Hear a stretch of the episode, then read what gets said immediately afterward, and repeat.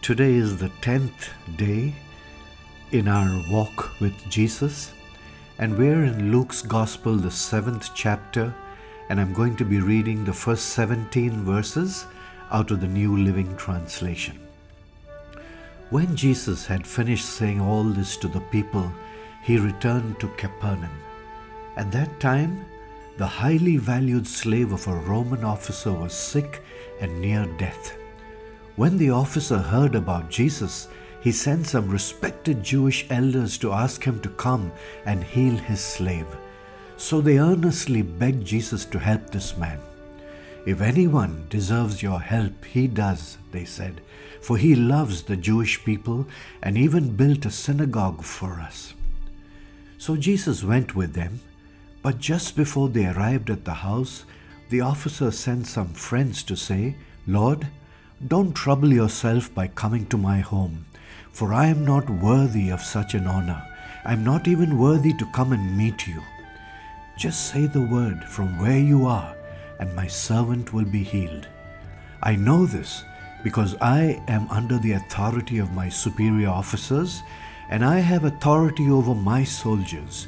I only need to say, Go, and they go, or Come, and they come. And if I say to my slaves, Do this, they do it. When Jesus heard this, he was amazed. Turning to the crowd that was following him, he said, I tell you, I haven't seen faith like this in all Israel.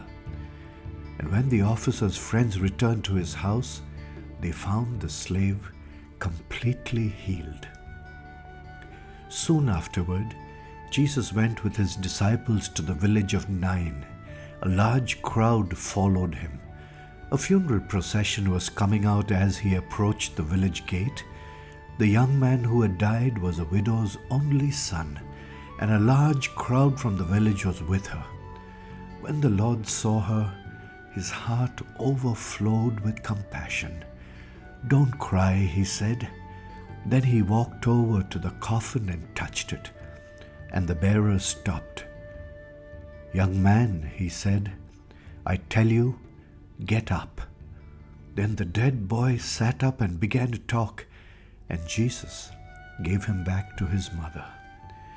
Great fear swept the crowd, and they praised God, saying, A mighty prophet has risen among us, and God has visited his people today and the news about Jesus spread throughout Judea and the surrounding countryside.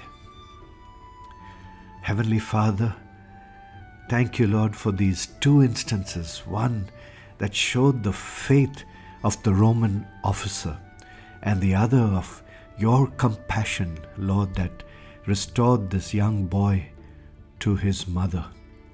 Lord, we ask for that kind of faith that we would have such faith in you, Lord, that we would pray, Lord, for people all around us, people who are far away from us, even, praying in faith that you, whose arm is not short, can reach out and touch them. I pray that all of us who are hearing these words would be inspired to pray prayers of faith for healing for loved ones. And then, Lord, we pray that your compassion would rest upon us, and that we would deal with people around us with compassionate hearts. So help us, Lord Jesus. We ask as always in your precious name. Amen.